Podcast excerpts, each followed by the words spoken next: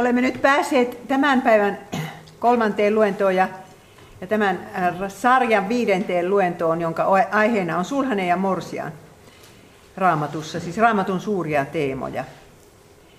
Isä, pyhitä meidät totuudessa, sinun sanasi on totuus. Aamen.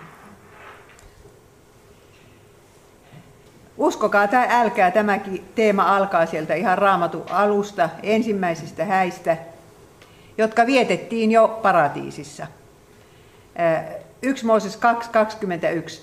Herra Jumala teki miehen kylkiluusta naisen ja toi hänet miehen luo. Sukupuolia on kaksi, vaikka nyt vähän väitetään vastaan, että ei ole tyttöjä eikä poikia, mutta kyllä Jumala loi ihmisen mieheksi ja naiseksi ja tarkoitti siis, että nämä menevät keskenänsä naimisiin. Ja se oli Herra itse, joka toimi tässä sitten tämmöisenä bestmanina, että hän tuo, tuo sen naisen miehen luokse. Ja ne oli oikeasti sitten ensimmäiset häät. Mies sanoo, että tämä se on. Mies oli niin kuin sitä ennen antanut nimeä jo monelle eläimelle ja katsonut, että olisiko niistä hänelle mitään seuraa. Mutta oli yhä yksinäinen.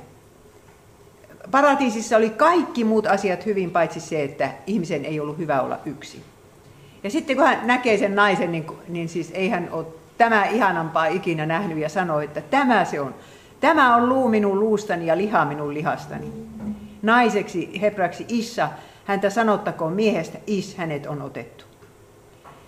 Ja sitten äh, sanotaan, siksi mies jättää isänsä, se on yksikö, yksi mies jättää isänsä ja äitinsä ja liittyy yhteen vaimonsa niin, että he tulevat yhdeksi lihaksi. Ystävät, tämä on raamatun avioliittolaki. Minä olin semmoisessa yhdessä keskustelutilaisuudessa, jossa siihen seurakuntaan, missä minä silloin asuin, niin valittiin kirkkoherraa. Ja siellä oli sitten tämmöinen väittely ja, ja kirkko, että yksi niistä ehdokkaista sanoi, että eihän raamatussa mitään avioliittolakia olekaan, että siellähän on kaikenlaisia parisuhteita, mitä, mitä ihmisellä voi olla. Jaakobillakin oli neljä vaimoa ja niin poispäin. Ja minä ajattelin, että, että ky, nyt minä kyllä nostan käteni pystyyn ja, ja sanoin niin, että kun se raamatu avioliitto laki on sanottu siellä 2 Mooses kahdessa. Yksi plus yksi on yksi. Ai niin, se on yksi Mooses, siinä on väärin. Niin eh, yksi plus yksi on yksi, yksi nainen ja yksi mies, niin siitä tulee yksi liha. Jos muita yhdistelmiä yritetään, niin siitä ei tule yksi liha, kun siitä tulee elämän tragedia. Ja niin kuin mies tajusi sen, koska se sanoi sano näin, että tämä on luu minun luistani. Suunnilleen voi sanoa, että sinä oot minä. Tämmöinen syvä rakkaussuhde. Ja sitten Raamattu jatkaa tätä teemaa. Minä nyt hyppään suoraan laulujen lauluun, vaikka sitäkin ennen on yhtä ja toista puhuttu, mutta laulujen lauluhan se on se häälaulu. Ja ehkä se on häälaulujen kokoelma, mutta joka tapauksessa siinä on häistä kysymys. Ja siellä sitten kuvataan tämmöistä äh, ihanaa avioliiton aloitusta. Laulujen laulu 4 ja 12. Rakkaani valittuni, sanoo siis mies. Sinä olet suljettu puutarha, lukittu tarha, sinetöity lähde, paratiisi, jonka purojen äärellä kasvaa granaattiomenoita, monia maukkaita hedelmiä. Tästä paratiisista ei ole oikeastaan puhuttu mitään muuta kuin sitä Edenin puutarhasta. Raamatun alussa puhuttiin, sitten ei puhuta mitään ja tässä laulujen laulussa yhtäkkiä tämä sana esiintyy tosin siinä muodossa, tämmöisessä persialaisessa muodossa kuin paratiisi. Suljettu puutarha, lukittu tarha, sinetöity lähde, paratiisi. Kun mies on kohdannut tämän naisen, jota hän rakastaa ja tulee sitten se hääpäivä, niin hän, hän niin kuin kokee, että tämä on pieni pala paratiisia maan päällä. Ja eikö se ole niin? Että jos on tämmöinen ihmissuhde, missä mies rakastaa naista ja nainen rakastaa miestä, vaikka kuinka vajavaistakin se olisi, niin kuitenkin se on se pieni, pieni pala paratiisia maan päällä. Mutta mitä meiltä ihmisiltä ei ole pois otettu. Ja tässä se mies sanoo, että naiselle, että sinä olet lukittu tarha, sinetöity lähde, että siinä on aita ympärillä. Ja siellä paratiisissa kasvaa, siellä on puro, siellä on sitä vettä, ja sitten siellä on kaikenlaisia hedelmiä ja kukkia ja tuoksuja. Että kun mies saa tämän naisensa omaksensa, niin, niin hän saa kaikki tämmöiset paratiisi-ihanuudet siinä saman tien. Ja siinä sitten sulhanen opettelee tuntemaan puutarhaansa. Rakkaushan on raamatussa tuntemista. Adam tunsi Eevan ja Eeva, Eevalle syntyi sitten lapsi. Että tämä niin kuin sukupuoliyhteyttä kuvaava verbi on hebreaksi tuntea. No niin, ja sitten tämä sulhane on tosi onnessaan, kun hän tajuaa, että, että kaikki tämä on hänen. Se on, se on nyt hänelle annettu puutarha, hänelle annetut hedelmät. Kukaan muu ei ole näistä päässyt nauttimaan. Laulujen laulu 5 ja 1. Rakkaani kihlattuni. Minä tulen puutarhaani ja poimin mirhani ja balsamini, avaan hunajakennoni ja syön hunajani, juon viinini ja maitoni. Ja tämä on niin tärkeää just tässä Jumalan järjestämässä avioliitossa, että, että niin kuin nämä puutarhan hedelmät ja myöskin se siemen on sitten säästetty sille yhdelle ihmiselle. Eikä niin kuin aja, nykyisin ajatella, että siinä puutarhassa saa käydä monikin ja ei se mitään haittaa. Ja silloin, jos se on näin järjestetty, että siellä on yksi mies ja yksi nainen, jotka menevät keskenään naimisiin ihan viattomana ja kokemattomana, niin se tapahtuu sitten niin, että Jumalan tarkoitus on, että sulhanen tai se aviomies viljelee ja varjelee sitä puutarhaa. Niin kuin Aatamille ja Eevalle sanottiin paratiisista, heidän pitää sitä viljellä ja varjella. Niin samaten sulhasen pitää viljellä ja varjella tätä morsiamen puutarhaa. Ja sillä tavalla morsian taikka vaimo oppii tietämään olevansa rakastamisen arvon. Mutta ajatelkaa, jos siellä käy satunnaisia ohikulkijoita siellä puutarhassa, eihän sitä silloin kukaan viljele eikä varjele. Ja mitä se tekee naisen itsetunnon? Mitä se tekee, että seksisuhteet aloitetaan viimeistään 14-vuotiaana? Ja kolmekymppiseen mennessä on koittu kaikki, mitä voidaan kokea ja petytty suunnilleen sata kertaa. Ja nyt sitten avioliitto on Herran ja hänen kansansa solmiman liiton ennakkokuva raamatussa. Vanhassa testamentissa Israel on morsian ja Herra on sulhane. Ja uudessa testamentissa seurakunta on morsian ja Jeesus on sulhane. Ja raamattu alkaa näistä Aatamia ja Eva häistä, mutta se päättyy sitten Karitsa häin. Ja liitto, Jumalan ja ihmisen välinen liitto ja ihmisen ja ihmisen välinen avioliitto, tarkoitus on, että se olisi purkamaton. Koska avioliittohan on siis Jumalan liiton ennakkokuva, niin eihän me nyt voi ajatella, että, että siis Jumala olisi tämmöinen, että onko uskollinen ja onko minä, että hänen mielensä muuttuisi aina välillä. Huolinko minä tuota vai enkä? Jos liitto on solmittu, niin se on silloin solmittu ja sitten siinä ollaan uskollisia. Tämä olisi niin kuin Jumalan tarkoitus sekä avioliiton suhteen että hänen ja hänen kansansa välisen liiton suhteen. Mutta suuri ongelma, mikä raamatussa esiintyy, on tämä uskollisuus. Lukekaas vanhaa testamenttia, niin se siellä on se ongelma. Jumalan kansa ei olekaan Jumalalle uskollinen.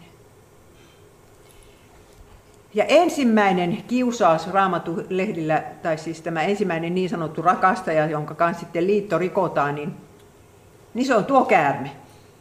Käärme sanoi naiselle, ei, ette te kuole, mutta Jumala tietää, että niin pian kuin te syötte siitä puusta, teidän silmänne avautuvat ja teistä tulee Jumalan kaltaisia niin, että tiedätte kaiken hyvän ja pahan. Tässä on uuden kokemuksen ja uuden tiedon houkutus. Ja se on vielä tänä päivänä ihmisillä. Paholainen sanoi tuossa korvan juurissa, että sinun elämässä on tuota yhtä sanaa. Sinä et voi mennä hautaan kokematta sitä, tätä ja tuota. Ja meidän aikamme ihminen uskoo sen. Koska nykyään kokemus on niin tärkeintä elämän sisältöä, mitä voi olla. Toiset tavoittelee extreme-kokemuksia. Siinä pitää olla hengen vaaraakin mukana. Mutta, mutta houkutus on suuri, että, että että et sä nyt voi mennä hautaan, jos sinä olet tätä ja tätä et ole kokenut. Eihän sinun elämässä ole mitään täyttymystä sitten ollutkaan. Aatami ja Eeva eivät uskoneet, että Herra antaisi heille kaiken hyvän ja että Herra on kieltänyt heiltä vaan pahan. Tätä he eivät uskoneet. He uskovat käärmeen sanaa. He lankesivat kiusaukseen ja, ja siitä alkoi sitten se epäjumalan palvelus, se uskottomuus Jumalalle. Ja paratiisista oli pakko lähteä pois. Siitä alkoi morsiamen kärsimystie.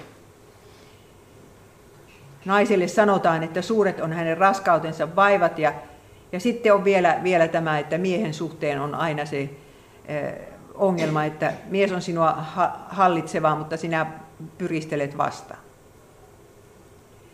Ja tässä on myös tämä hääpuku-teema. Minä olen jo noista vaatteista maininnut, mutta oikeasti nämä nahkavaatteet on se ensimmäinen syntisen päälle poettu hääpuku. Että ei tarvitse, alastomana lähteä sieltä paratiisista. Ettei alastomuutesi häpeä näkyisi, sanotaan, sanoi Jeesus yhdelle seurakunnalle. Ja se oli Herra, joka siinä tappoi eläimet ja puki heidän päällensä nämä, tämän, nämä vaatteet, nahkavaatteet. Ja nyt Morsian sitten joutuu kärsimään kyllä tekojensa seurauksia. Mutta myös sulhasen kärsimystie alkaa, siis Jeesuksen. Jumala sanoo käärmeelle, ei kun vaimolle, se käärme on polkeva rikki, e, ei kun anteeksi, vaimon siemen. Vaimon siemen on polkeva rikki käärmeenpään ja käärme on pistävä vaimon siementä kantapää. Vaimon siemenhän on Jeesus, koska hän on neitseistä syntynyt. Ja tämä ennustus tulee nyt jo raamatun alussa, että Jeesus polkee rikki tuon käärmeenpään, mutta samalla käärme pistää Jeesusta kantapäähän sen naula, joka levisi hänen, hänen kantapäänsä ristille. Ja sulhanen valitsee tässä rakkauteen sisältyvän uhrin. Minä olen pitänyt yhden teemaluennon rakkaudesta, ja se on varmaan netissäkin, luultavasti Luther-säätiön sivuilla. Ja sitä kun minä tein, niin, niin oikein kurkkua kuristi, kun minä tajusin, että, että rakkauteen sisältyy aina uhri. Ensimmäisen kerran, kun rakkaus tai rakastaa sana, rakas sana mainitaan raamatussa, niin se sanotaan Abrahamille, ota ainoa rakas poikasi ja uhraa hänet Moorian vuorelle. Nykyään ajatellaan, että ihminen voi rakastaa ilman uhria, että se voi kuoria niin kuin kermat päältä, että tässä on tarkoituskin, että tullaan onnelliseksi sekä parisuhteessa, että jos lapsia syntyy ja ystävyyssuhteessa, joka paikassa. Se on minä, minä, minä, minä. Mutta kun rakkaus ei onnistu sillä lailla. Sen tietää joka ikinen äiti. Jos et ole valmis uhrautumaan, niin huonostihan siinä käy. Joka meinaa rakastaa, sen on uhrauttaa. Sitten jää päävetävän käteen, joka ei halua uhrautua.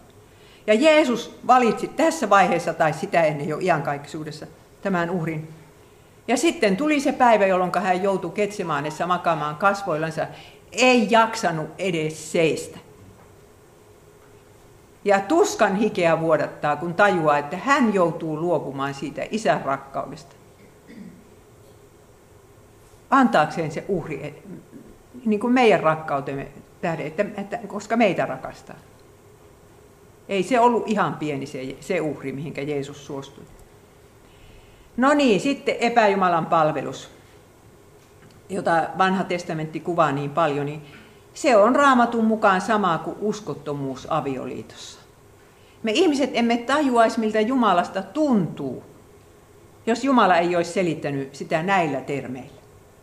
Jokainen, joka on naimisissa, tietää, miltä se tuntuu. Jos, jos rakastaa puoliso, se puoliso onkin uskollinen, uskoton. Se on maailman loppu. Ja nyt Jumala sanoo, että hänestä tuntuu samalta kuin hänen kansansa, jonka hän on, on, on niin kuin johdattanut omaan maahan, antanut maan ja kaiken siunauksen, niin se rupeekin siellä palvomaan epäjumalia. Ja minä olen kysynyt monesti Japanissakin, että mikä tuossa epäjumalan palveluksessa oikein ihmistä viehättää. ja etenkin raamatussa, että mikä siinä kananlaisten uskonnossa nyt oli niin viehättävä. Ja on tullut siihen tulokseen, että eipä ole kymmentä käskyä. Saa elää niin kuin haluaa, etenkin seksiasioissa. Ja minä nyt sanoisin itselleni ja teille, että sinun epäjumalasi on se, mikä estää sinua käyttämästä armon välineitä. Epäjumalia on Suomessa yhtä paljon kuin Japanissakin. Ja tavallisin niistä on mammona. Ja sitten toisiksi tavallisin on se himo. Mikään himo se nyt sattuu olemaan. Mutta todella, mietipä nyt. Jos et sinä pyhänä joa kirkkoon, niin mikä se estää? Se on sinun epäjumalasi. Jos et ehdi lukea raamattua, niin se mihin se aika menee, niin se on sitten se sinun epäjumalasi. Epäjumalasi on se, mikä estää sinua käyttämästä armovälineitä. Että jos esimerkiksi on niin, että joku on sitä mieltä, että, että tuota, ihan tyhmää, että sinä pyörit noissa piireissä, niin jos, jos, jos se estää sinua tulemasta Jumalan sanan kuuloon, niin sitten se, sen ihmisen mielipide on sinun epäjumalasi.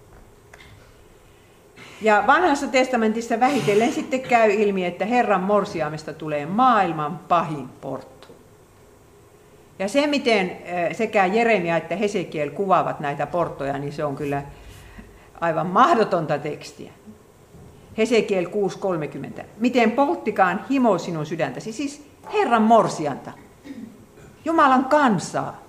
Miten polttikaan himo sinun sydäntäsi, kun tuota kaikkea teit, kun alennuit portoista pahimmaksi, näin sanoo Herra Jumala. Jokaiseen risteykseen sinä pystytit palvontapaikkasi, jokaiselle aukiolle teit pyhän paikan. No, minä jo selitin teille tämän, että, että tytär Sion on Herran kansa. Kaupungit olivat feminiinisukuisia hebrean kielessä ja sen takia tuli tämä puheen pars, että kaupungit on naisia tytär Sion niin tarkoittaa myöskin sitä Herran kansaa. No niin, sitten kun ei varjella tätä puutarhaa, niin, niin naiseuteen tulee mamma, naisesta tulee kovis, hänestä tulee epänainen. Minkä verran naisellisuutta ihaillaan enää Suomessa? Kun mennään tuonne Venäjälle, niin kyllä siellä ihaillaan. Ja Afrikassa ei saanut olla edes pitkät housut jalassa, piti aina olla hame päällä. On olemassa paikkoja, missä naisuus on vielä, vielä niin kuin arvossa, mutta ei kyllä täällä Pohjolassa. Ja naiseuden pohjan noteraus valitusvirsissä ja muuallakin, jo Mooseksen kirjoissa ennustetaan tämä. Että sitten kun, kun palvotaan niitä epäjumalaa ja Herra lähettää sen rangaistuksen piirityksen, ruton, nälän ja pakkosiirron, niin siellä on sitten semmoinen tilanne, että harrastetaan kannibalismia, ihmissyöntiä. Valitusvirret 40. Äidit ennen niin hellät ja hyvät keittivät omia lapsiaan saadakseen ruokaa hädän hetkellä kansani luhistumisen päivän. Tämä on naisuuden pohjanoteraus. Ja sitä on tapahtunut. Sanovathan ne, että tuossakin Leningradin piirityksen aikana tämmöistä tapahtuu, kun ihmisillä on tarpeeksi nälkä. Ja feminismi on siitä huono oppi. Minun mielestä feminismin pahin puoli on se, että se kieltää lasten arvon. Naiselle ei ole mitään merittiä, että sillä on kymmenen lasta. Se on kuulkaas miinusta. Siinä ruvetaan syyttämään vaikka ketään, että miksi sillä on noin monta lasta. Ei täällä Suomessa kunniana pidetä lapsilukua. Ja meidän kristittyjen ei ainakaan pitäisi enää osallistua siihen kuoroon, jossa, jossa säälitellään ison perheen äitejä. Ja, ja se, että siis äityyden arvo, siitä ei juuri makseta eikä siitä kehuta, karttuuko siitä eläke. Asian pitäisi olla niin, että, että äityys on se kaikista niin kuin suurin asia ja tärkein ja jos ei sitten jollakulla ole lapsia niin kuin minulla, niin, niin tota, sitten on se hengellinen äitys. Ei tässä tarvitse ilman lapsia olla, vaikka ei lapsia olisikaan.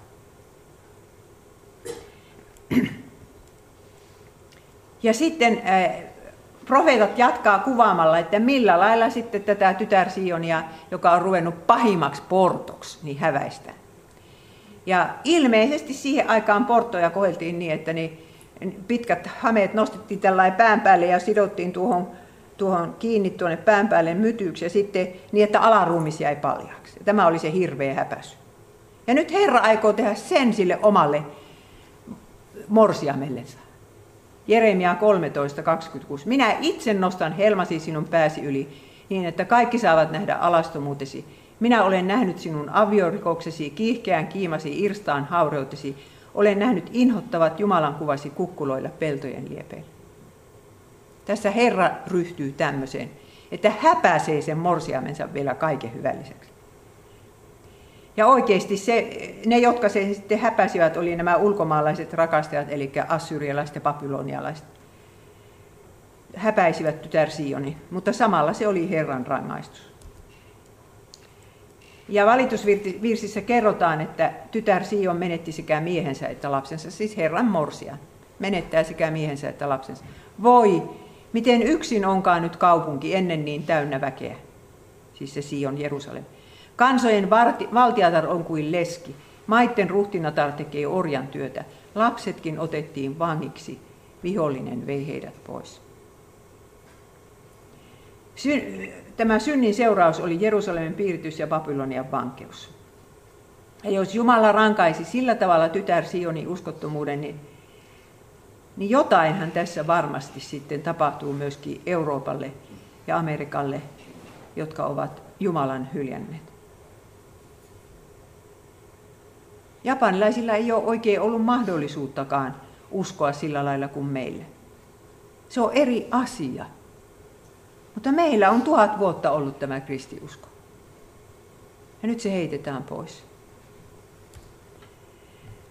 Oikeastaan vanhan testamentin tärkein niin kuin tämmöinen kuva siitä Herran, avio, Herran ja hänen morsiamensa suhteesta, niin on Hosean avioliitto. Ja tästäkin mulla on netissä luento. Koomer, Koomer-nimi oli se rouva. Niin se, on, se on järkyttävä tarina, koska siinä kävi niin, että Herra sanoi tuolle nuorelle profeetalle, että sen on mentävä huonomaineisen naisen kanssa naimisiin, sen Koomerin. Ja siinä kävi sitten niin ihmeellisesti, että Hosea rakastui siihen Koomeriin. Ne meni naimisiin. Niille syntyi kolme lasta, josta vanhimmasta tiedetään, että se on Hosea, mutta kahdesta muusta ei. Ja sitten tuo Koomer kyllästyi siihen perheelämään. Hän haluski lähteä omille teille ja hänellä oli paljon kivempaa, kun hän pääsi ravintoloihin ja oli niitä rakastajia. Ja hän lähtee pois ja, ja sitten siinä käy niin, että, että se, se rakastaja, jonka perään hän lähti, niin möi hänet jonnekin orjaksi. Koa ei olisi ollut seksiorjaksi. Ja Hosea menee ja lunastaa sen koomerin uudestaan maksaa siitä uudestaan morsiamen hinta. Vaikka morsiamen hintaa ei olisi tarvinnut maksaa alun perinkään muuta kuin koskemattomasta tytöstä. Ja tämä Hosean rakkaus, niin se on sitä liittouskollisuutta, joka kuvaa sitä Jumalan uskollisuutta. Olipa puoliso tai morsia minkälainen tahansa, niin Herra vaan jaksaa rakastaa. Rakkaus, joka ei petä lupausta eikä jätä. Ja rakkaus, joka pohjautuu anteeksi antoon. Joka on valmis maksamaan se uhri. Tuossa kirjassa myös nainen ja hänen miehensä, niin siinä on yksi luku tästä Hosea-avioliitosta. No vielä, vielä ennustetaan tuo, siellä vanhassa testamentissa uusi liitto. Nyt puhutaan niin kuin ja kansa avioliitosta tai no liitosta yleensä. Se vanha liitto, se Mooseksen aikana solmittu, niin ei se kansa, eli se morsia ollut pystynyt sitä ollenkaan pitämään. Niin nyt tulee tämmöinen liitto, Jeremia 31-33. Vaan tämä on se liitto, jonka minä teen Israelin heimon kanssa niiden päivien tultua, sanoo Herra. Minä panen lakini heidän sisimpäänsä ja kirjoitan sen heidän sydämiinsä, ja niin minä olen heidän Jumalansa ja he ovat minun kansani. Käy sillä lailla, että kun kansa saa anteeksi niin kuin Hosean vaimo. Ja tajuaa, miten paljon Herra on rakastanut häntä, kun antaa anteeksi. Niin sillä hetkellä se laki kirjoitetaankin tuonne sydämeen, eikä vaan kivitauluihin. Sen jälkeen ihminen haluaisikin täyttää Herran tahdon. Myöntäkää pois. Eri asia pystytäänkö, mutta silloin kun me saamme iloita Jumalan anteeksi antamuksesta, niin kyllä syntyy sydämeen halu. Minä haluaisin elää niin kuin Jeesus sanoo. Enkä niin kuin maailma sanoo. Ja Jeremia jatkaa sanomalla, että uudessa liitossa Jumala tunnetaan syntien anteeksi antamuksen kautta. Niin kuin Gomer tunsi Hosean sydämen vasta silloin, kun Hosea tuli ostamaan hänet uudestaan vapaaksi. Miten tuo mies minua rakastaa? Niin samalla tavalla me tunnemme Jumalan sydämen, kun me katsomme sitä ristiä. Ja sitten vielä tämäkin ennustus, Jesaja 54, että tytär Sion lunastetaan uudelleen avioväen asemaan. Hän, hän oli leski ja hän oli hylätty sinne Babyloniaan, mutta sitten uudestaan. Tee telttasi sijaa suureksi, levitä säästelemättä kangasta asumustesi katoksi. Älä pelkää, ei sinua enää nöyryytetä, älä häpeile, et sinä jää häväistyksi. Sillä nyt, on sinun, nyt sinun aviomiehesi on hän, joka sinut loi, Herra Sebaot on hänen nimensä, ja sinun lunastiasi on Israelin pyhä. Herra on uskollinen liitossansa ja sen takia voidaan sanoa, että tee telttasi sijaa suureksi, niin kuin Jeesus sanoi, menkää kaikkeen maailmaan. Tässä ennustetaan, miten kristillinen seurakunta leviää yli maanpiiri. Ja sitten vielä se ennustus hääpuvusta. Jesaja 61.10. Minä iloitsen suuresti Herrassa, minun sieluni riemutsee minun Jumalassani, sillä hän pukee minun ylleni autuuden vaatteet ja verhoaa minut vanhuskauden viittaan, morsiamen kaltaiseksi, joka on koruillansa kaunistettu. Herra antaa sitten sen hääpuvunkin. Ja se on se vanhuskauden viitta, että sen alla ei sitten meidän synnit näykään. Viimeisellä tuomiolla seisotaan siinä vanhuskauden viitassa, niin Jumala sanoi, että tuo ihminen ei ole mitään pahaa ikinä tehnyt. Yhden kerran ollaan käyty jotain sairasta kahtomassa, niin se sanoi, että, tämä on, että nämä, minä olin sairasta, te kävitte minua katsomassa. No niin, nyt päästään uuteen testamenttiin, joka tarkoittaa uutta liittoa, ja siellä sitten kerrotaan, miten sulhanen maksaa lunnaat morsiamesta. Sulhanen tulee morsiamensa luo pienenä vauvana, syntyy sinne seimeen.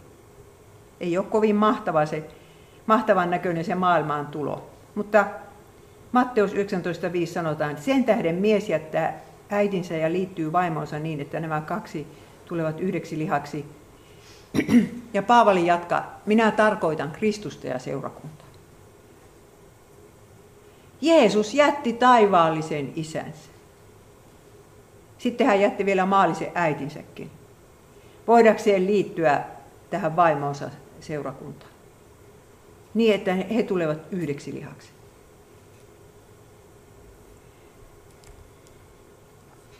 Ja oletteko huomanneet, miten siellä evankeliumissa Jeesus tunnustaa olevansa sulhanen? Kun opet- kysytään, että miksi sinun opetuslapsesi eivät paastoa, niin Jeesus vastaa näin. Eivät kai häävieraat voi surra silloin, kun sulhanen vielä on heidän kanssa. Minä olen se sulhanen. Näin suoraan Jeesus sanoi. Hän on se vanhan testamentin sulhanen.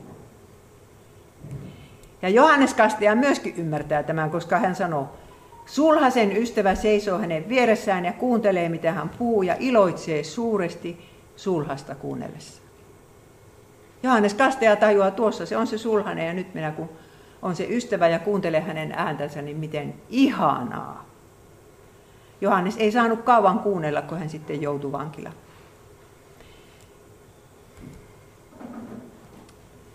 Ja sitten siellä on se yksi nainen, jonka puutarhasta oli tullut kaatopaikka. Siellä oli porukkaa käynyt, mutta kukaan ei sitä ollut viljely eikä varjellut. Sanotaan Luukas 7, että siinä kaupungissa oli nainen, joka eli syntisesti. Minä en usko, että niissä Galilea ja Juudan kaupungeissa paljon semmoisia naisia olikaan. Ja se niin kuin pisti silmää, että tuossa se on se nainen, joka elää syntisesti. Ja hän tulee sitten omin lupinensa siihen fariseus Simonin kotiin, missä Jeesus on kutsuttu aterialle. Ja hän menee sinne sitten ja ei puhu mitään, kun alkaa suudella Jeesuksen jalkoja ja kastella kyynelillänsä ja pestä, kuivata hiuksillansa ja voidella sitä nardusvoidetta. Ja tästä minulle sitten muistuu mieleen se laulujen laulun ensimmäisen luvun jae, että kuningas lepää ateriallaan ja nardukseni levittää tuoksuansa. Se, miten se on laulujen lauluun kirjoitettu, se oli se viaton morsian, joka odottaa sitä hääpäiväänsä. Nardukseni levittää tuoksua. Mutta tässä, miten se Jeesuksen elämästä toteutui, niin tämä syntinen nainen tulee ja, ja levittää sitä voidetta, joka on, on tosi kallisarvosta, minkä hän on ostanut sitten varmaankin rahalla, minkä oli meinannut säästää vanhuuden varalle. Ja tämä on järkyttävä, niin kuin liikuttava juttu siitä naisesta, kun hän ei puhu mitään. Hän voitelee Jeesuksen jalat, hän itkee, pesee, kuivaa, suutelee. Ja me ihmiset ollaan semmoisia, että me, meidän ruumiin kieli oikeasti paljastaa, mitä me ajattelemme. Jos tämä nainen olisi mennyt sen varisoksen tai jonkun muun siellä päivällisellä istuvan, vaikkapa Pietarin luokse, ja koskenut siihen sormellaankaan, niin Pietari olisi hätkähtänyt niin kuin tosiaankin, että niin kuin kohta koirahäntä puree tai jotakin. Niin kuin me naiset hypätään tuolille, kun nähdään hiiri. Saati sitten käärme. Mutta, mutta Jeesuksen ruumiin kieli, kun hänen jalkojensa siinä suudellaan. Minä sanon, että tuhannesta miehestäni 999 olisi kokenut itsensä hirveän noloksi. Nämä kaikkihan luulee, että minä tunnen tämän naisen. Mutta Jeesus ottaa sen rakkauden vastaan niin, että ja, ja se nainen rakastaa siksi, että se on kuullut jossain torilla syntien anteeksi antamuksen julistuksen ja uskonut sen. Se on onnessaan. Ja nyt tapahtuu se, se ihme, että kun tämä nainen saa paljon anteeksi, niin hän rakastaa paljon. Ja meidän synneissämme ei ole mitään muuta kuin tämä hyvä puoli. Kun niitä syntejä on paljon, niin sitten kun ne saadaan anteeksi, niin rakastetaan Jeesusta paljon. Ja yhtäkkiä tuohon tallattuun puutarhaan kasvaa rakkauden puu, se kaunein hengen hedelmä. Kun hengen hedelmät, Paavali luettelee rakkaus, ilo, rauha, pitkämielisyys, ystävällisyys, hyvyys, sävyisyys, uskollisuus, itsensä hillitseminen. Rakkaus on ekana listalla. Ja Jeesus sanoo näin, että, ajaa sitä ei olekaan tässä. Jeesus sanoo, että hän on saanut paljon anteeksi, sen tähden hän rakasti paljon. Se oli vanhassa käännöksessä väärin käännetty. Että koska hän rakasti paljon, niin hän sai paljon anteeksi. Se on ehdottomasti niin päin, että sai anteeksi paljon ja rakasti paljon siitä seurauksen. Kuulkaa, kukaan terapeutti ei olisi saanut sen naisen särjetyssä, maahan poljetussa, halveksitussa sydämessä aikaan tuommoista ihmettä, vaikka olisi vuosikausia käyttänyt. Ja Jeesus saa sen vartti tunnissa aikaa. Tämä nainen oppii rakastamaan. Oppii rakastamaan Jeesusta ja oppii rakastamaan lähimmäistä. Toisin sanoen, jos se puutarha on pilattu, sotkettu, tallattu, jos se on niin kuin kaatopaikka, niin kaikki ei ole lopussa, kun se voi olla alussa – Jeesus saa tehtyä siihen vielä ihanan puutarhan.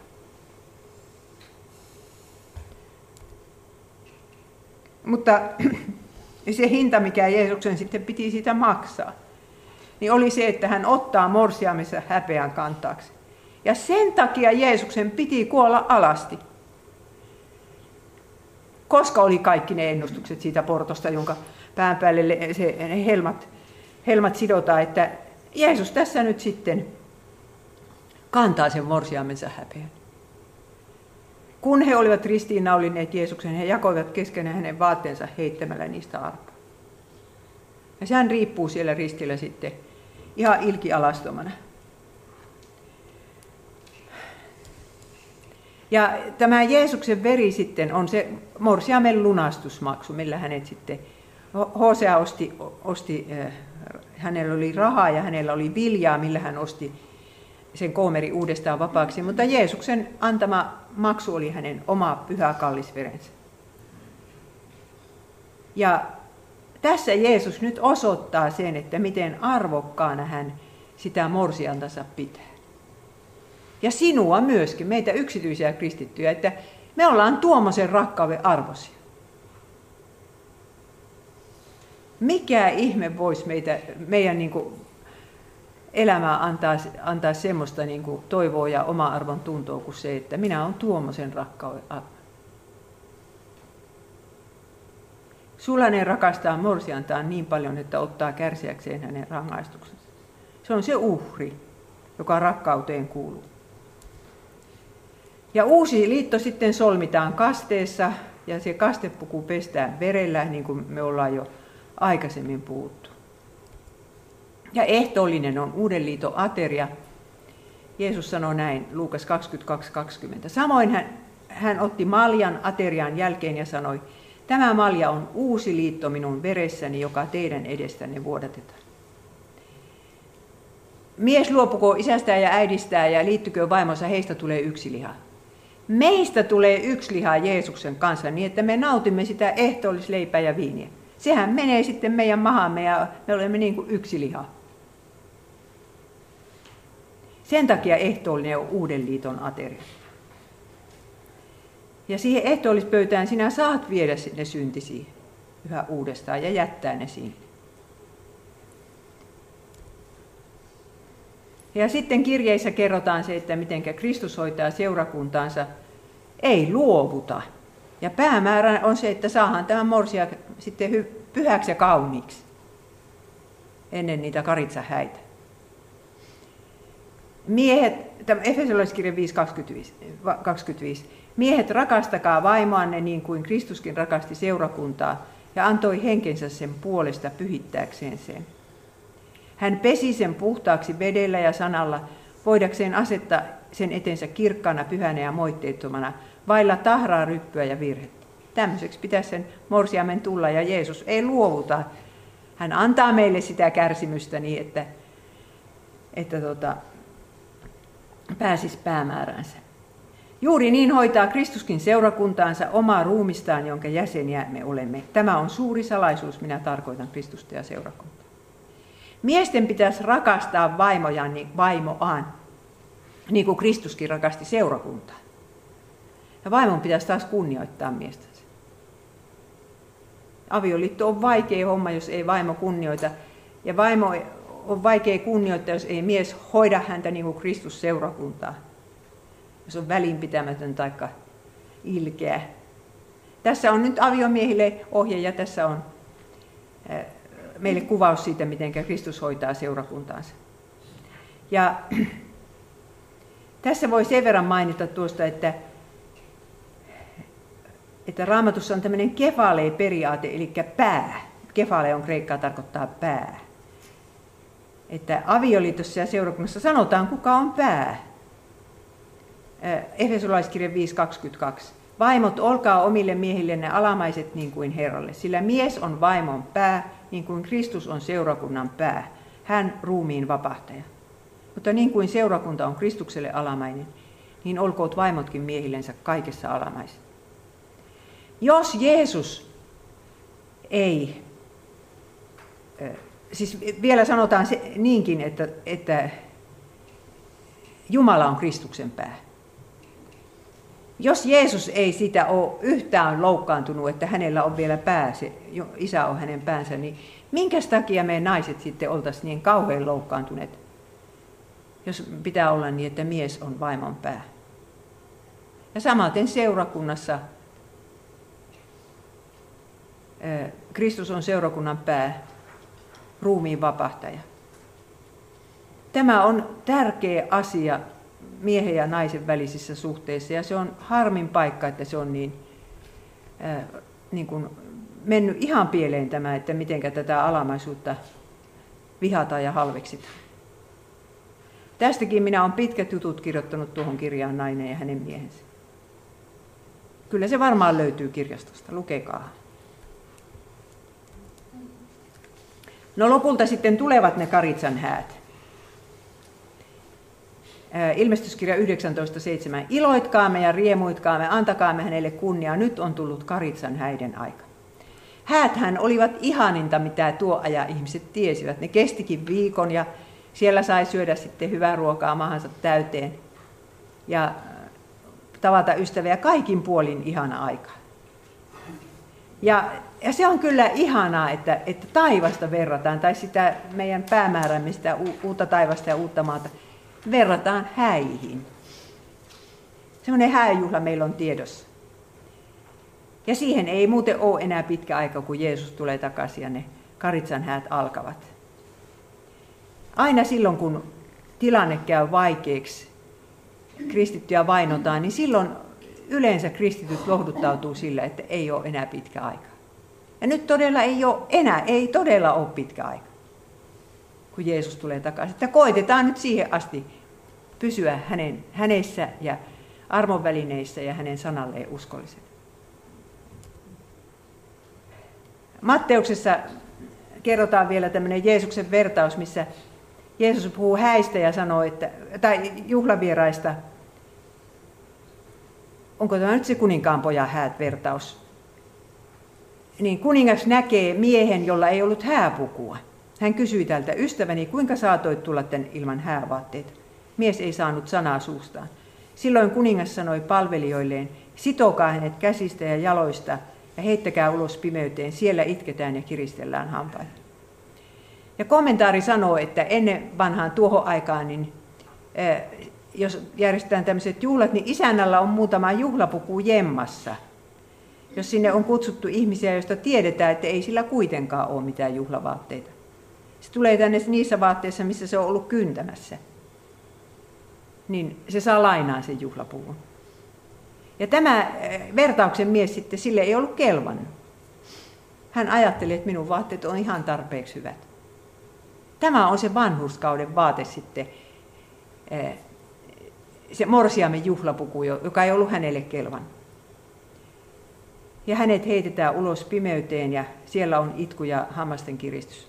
Nämäkin itku ja hammasten kiristys, se, sekin on Jesajan sitaatti.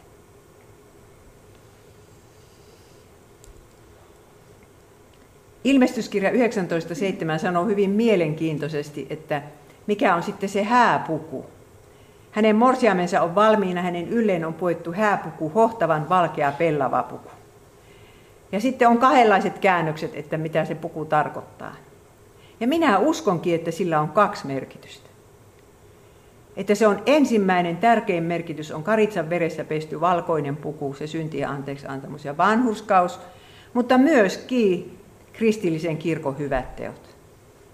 Uudessa käännöksessä sanotaan, että se on, puku on hyvät teot. Me ei tulla ajatelleeksi sitä, mitä kaikkea hyvää kristillinen kirkko on maailmassa tehnyt.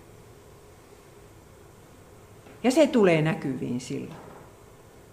Mitä, mitä merkitsi se, että jossain maassa oli kristillinen seurakunta? Kyllähän minä sen Japanissa näin.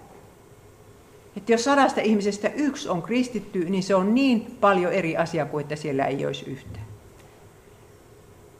Jumalan sana leviää siellä kristittyjen käytöksen ja puheiden kautta ja vaikuttaa siihen. Että esimerkiksi spitaaliset Japanissa, niin niitä oli kohdennettu sillä lailla, sitä sanotaan taivaan rangastus, rangastus oli nimeltään se spitaali. Jos joku sairastui siihen, niin sitten perhe ajoi sen pois kotoa ja veti mustan raksin nimen yli niin kuin siellä kaupunginvirastossa. Tämä ihminen ei kuulu meidän perheeseen, ei ole ikinä kuulunutkaan. Ja näitä spitaalisia kivitettiin ja ajettiin kylästä toiseen. Ja ne nukkuvat sitten buddhalaistempelin lattia alla, kun ne on semmoisia, että siellä on lattia koholla. Ja taas sitten toiseen kaupunkiin. Kunnes sinne tuli yksi skotlantilainen topakkatäti, mikä sen nimi nyt olikaan. Ja, tota, ja rupesi perustamaan niille sairaaloita ja vanhainkoteja ja kirkkoja ja koko Japanin spitaalisten elämä muuttui. Tietysti siinä oli sekin, että on tämä rokote, ettei se enää leviä. Mutta monet spitaaliset kyllä kääntyi kristityksi. Ja niin se on joka maassa. Kristillinen kirkko on tehnyt niin paljon hyvää. Myös Suomessa. Ja se tulee sitten näkyviin. Se hääpuku on osittain sitäkin. Ja lopulta sitten tämä Morsian tytär Sio, niin se on, se on nyt sitten kaunis kuin mikä. Ilmestyskirja 21.9. Yksi niistä seitsemästä enkelistä sanoi, tule minä näytän sinulle Morsiamen Karitsan vaimon. Henki näytti minulle pyhän kaupungin Jerusalemin, joka laskeutui taivaasta Jumalan luota. Se loisti Jumalan kirkkautta, se säihkyi kuin kallein jalokivi, kuin kristallinkirkas jaspis. Ja nyt on se morsian loistavan kaunis. Ja haluan päättää tämän luennon siihen, että ehtoollinen on, on paitsi hääateria, jolle me voimme nyt jo osallistua niihin karitsahäihin, niin se on myöskin kutsu häihin. Kaikki on valmiina, tulkaa häihin. Jeesus on tehnyt kaiken valmiiksi. Ja hän sanoo meille, tulkaa häihin. Ja meidän kautta me yrittää toitottaa sitä kaikille muillekin. Kaikki on valmiina. Mitä ei tarvitse tehdä muuta kuin tulette näihin häihin.